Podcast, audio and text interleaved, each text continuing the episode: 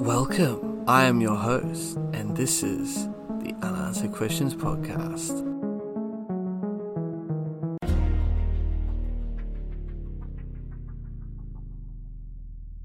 Hello, everyone, and welcome to another episode of my new podcast, Unanswered Questions, where every week we will endeavor to discuss a mysterious, unsolved case that has many lingering, unanswered questions. So I hope you enjoy, and as always, leave me some feedback on what you think about the show and rate it as well.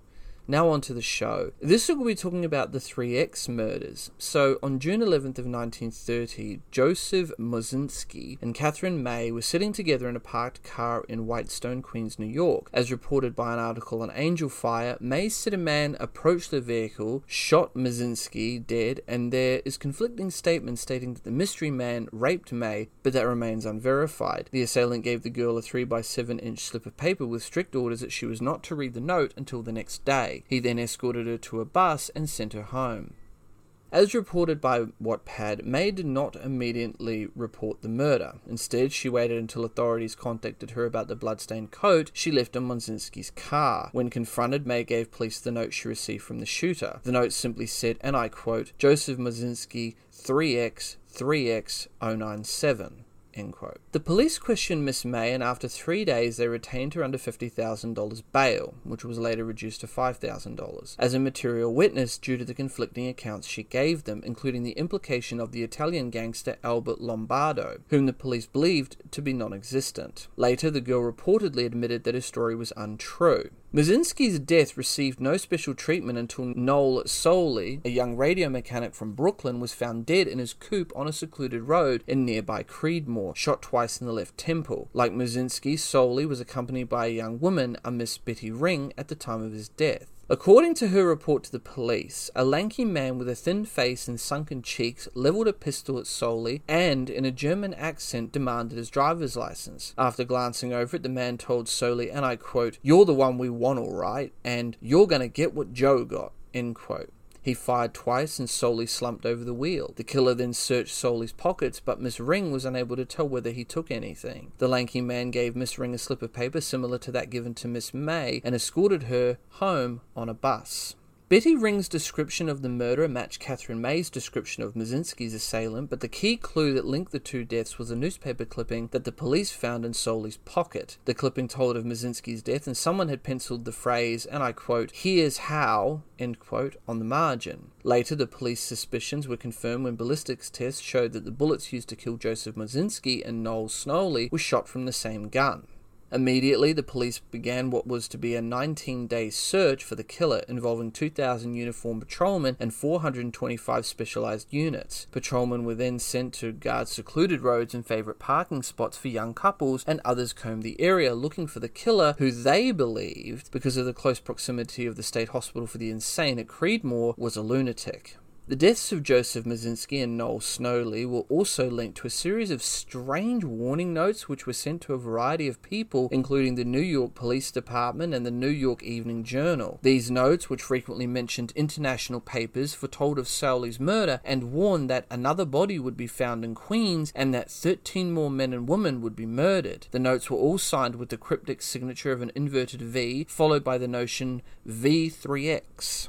Three days after Sowley was murdered, traces of the killer 3X appeared in Pennsylvania. A letter written in handwriting identical to that in earlier notes was delivered to Joseph Mosinski's brother John, who was living in Philadelphia. The note ordered Mosinski's brother to surrender certain documents by placing them in a newspaper and leaving it by the back entrance to the men's room at Broadbeach Station on Saturday afternoon. If he did not have the papers, then he was to leave word who had. The note went on to threaten that if the papers were not surrendered, John Mosinski, as well as two others from Philadelphia, would pay for it with their lives. Like the others, the letter was signed with an inverted V followed by V3X.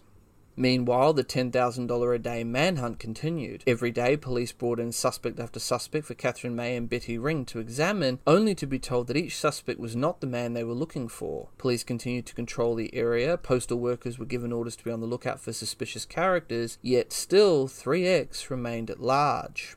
Finally, on June 21, the police received a letter from 3X in which he stated that his mission had ended. The letter did much to fill in the gaps concerning the person of 3X, his motives, and his connection with Mosinski and Sowley. According to the letter, 3X was a former officer in the German army who had become a special agent of the Red Diamond of Russia, an international secret society located across the world and composed of all nationalities. The inverted and upright V's in the signature on the notes represented the organization. The subsequent notation 3X was apparently the author's code name. Noel Sowley and the Mazinski brothers had apparently once belonged to the Red Diamond but were discharged for treason after they turned against the League and became involved with a gang gang of blackmailers and drug smugglers. The letter went on to say that one of the men stole three documents one military, one political, and one commercial and was using these documents for the purposes of blackmailing the Red Diamond. After the incident was reported, the Supreme Council in Russia, 12 Red Diamond agents, randomly drew from a deck of cards. The author of the letter picked the King of Diamonds and was therefore selected to punish and to inflict death if necessary. End quote. Finally, the letter affirmed that the last of the documents had been surrendered, thereby ending the Agent 3X's mission. It purported that 3X was returning to Russia and that any further notes would not be authentic. Quote, It is settled, the author declared. End quote. The matter, however, was far from settled, though. The police appeared to be of the opinion that the letter was merely a cover and subsequently only increased their efforts. The search continued using every angle imaginable. Police searched for a man masquerading as a woman to hide his identity. They combed the area for a body with the idea that he might have committed suicide. They tried to trace the watermark of the slips of paper that were given to the murder victim's companions. Suspects were brought in to be inspected by Miss Ray and Miss Ring, but all were dismissed as having no connection with the murders. Some suspects looked so similar to the killer that it was only after some difficulty that the witnesses cleared them.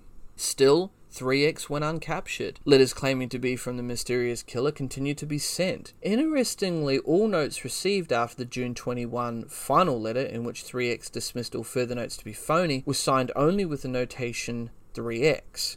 The cryptic symbol representing the red diamond of Russia was not used. Various people also had their lives threatened. Queensborough President Harvey received a telephone call, supposedly from 3X, concerning government matters. Miss Edna Sanchez, Borough President Harvey's confidential secretary who took the call, told the caller to call back, after which she notified the police. Consequently, her life was also threatened. Over a week, threats continued. There were no more deaths connected to the slayings, however, but there was a letter that described the death of an insurance collector, but it was judged to be fake. The police believe that the note was written in an attempt to throw the authorities off the track of the victim's real murderer. Police vainly continued to search the area until the police commissioner finally voiced his opinion that the killer had told the truth when he stated in his letter that his mission was over. The 200 patrolmen that were left guarding Queen's roads were, were withdrawn, but the police investigation continued. In late August of 1930, Aaron Blattman, a court fingerprints expert, was arrested for making anonymous phone calls to the police. During these calls, Blattman offered to divulge the name of Joseph Mazinski's murderer if the police would post a reward. After viewing both Blattman and a friend of his, Catherine May and Betty Ring, both agreed that neither man was the one who'd shot their companions. Blattman was held under $50,000 bail as a material witness, but he was later released on a right of habeas corpus. After the Blattman incident, the 3X case subsided for five and a half years with just a brief revival in June of 1931. This was because the police received a note purporting to be from 3X that described the death of an unknown individual and threatened a Pittsburgh girl between 18 and 25. End quote. In June of 1936, almost six years after the murder of Sowley and Mazinski, 3X was suddenly thrust back into the public eye when police arrested a young man who confessed to be the puzzling slayer. When questioned, however, the man gave many conflicting accounts of the killings, which caused the district attorney to regard him as a mental case. In addition, Miss May and Miss Ring stated that he was definitely not the murderer of their companions, largely because of his age. I mean, upon seeing him, Miss Ring remarked, and I quote, The man you want was older in 1930 than this man is today. End quote. The man was released and committed to the state hospital for the insane at Creedmoor. The 3X murders remain unsolved even today. The chief question that arises is who the killer really was. I mean, was 3X the code name of an agent of a murderous underground society, or was it the pseudonym of a delusional maniac? Were all the letters authentic other than the ones proven to be fake? And if so, why did they contradict each other so much? Because the 3X affair remains unsolved, there are many theories to consider. You see, back in 1930, the general public, including the New York Police Department and the New York Times, seemed to regard 3X as a madman and the Red Diamond of Russia as the probably mythical group that he said dispatched him on his missions of death. This probably is the most realistic theory, especially considering the fact that the Creedmoor Asylum is located less than a mile from where Sowley was shot, although no inmates were reported missing, but it is by no means the only plausible explanation. A minor but potentially important point to consider is Miss Catherine May's role in the 3X affair. Her initially conflicting reports to the police were never satisfactorily resolved, and no ulterior motive that she may have had was ever established. Due to the lack of information about Miss May, that is a point about which we can only speculate.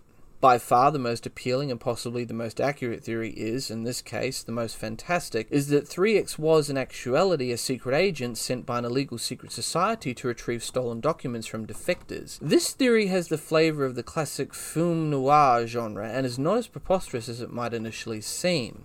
According to 3X's final letter to the police, the Red Diamond of Russia did not recognize the Soviet Union as a legitimate nation. It is interesting to note that while the Red Diamond opposed the Soviet Union, it identified itself using the internationally recognized symbol of communism. There were many anti communist groups in Russia during the early 1930s, and there is a possibility that the Red Diamond was one of these groups, later destroyed during Stalin's Great Purge. Several pieces of information suggest the validity of this theory. For example, the incongruity that characterizes incident occurred briefly after June 21, when 3X declared his mission accomplished. Many 3X suspects and letters were proven false, illustrating the morbid fascination that people can have with the macabre, as well as their hunger for publicity. It is not unreasonable to assume that all letters subsequent to June 21st were forgeries. No deaths occurred after 3X supposedly retreated to Russia, despite the many threats that were issued. It may seem strange that a former German military officer would be involved in an anti communist underground movement in Russia, but the existence of Al Qaeda terrorist cells in non Muslim countries, such as, ironically, Germany, demonstrate the internationality of organized crime. As an unsolved murder, many questions concerning the 3X killings remain unanswered. 3X was never found, no one was ever able to prove if this red diamond of Russia ever existed, and we may never know the true story behind the so called 3X killings. With that, this case remains open but with many unanswered questions that still remain unanswered. Please rate the show and let me know what you guys think about this and the many other cases I have covered. You can follow me on all major social media platforms YouTube, BitChute, Dailymotion. I'm also on Twitter and Instagram. Links are all down below in the description. If you have a case you'd like me to look at or cover, don't hesitate to send me a message. I'm your host, and this has been the Unanswered Questions Podcast. Until next time. Next, on Unanswered Questions. Christine Chris Chubbuck, born August 24th of 1944 and died on July 15th of 1974, was an American television news reporter who worked for stations WTOG and WXLT-TV in Sarasota, Florida. She was the first person to die by suicide on a live television broadcast.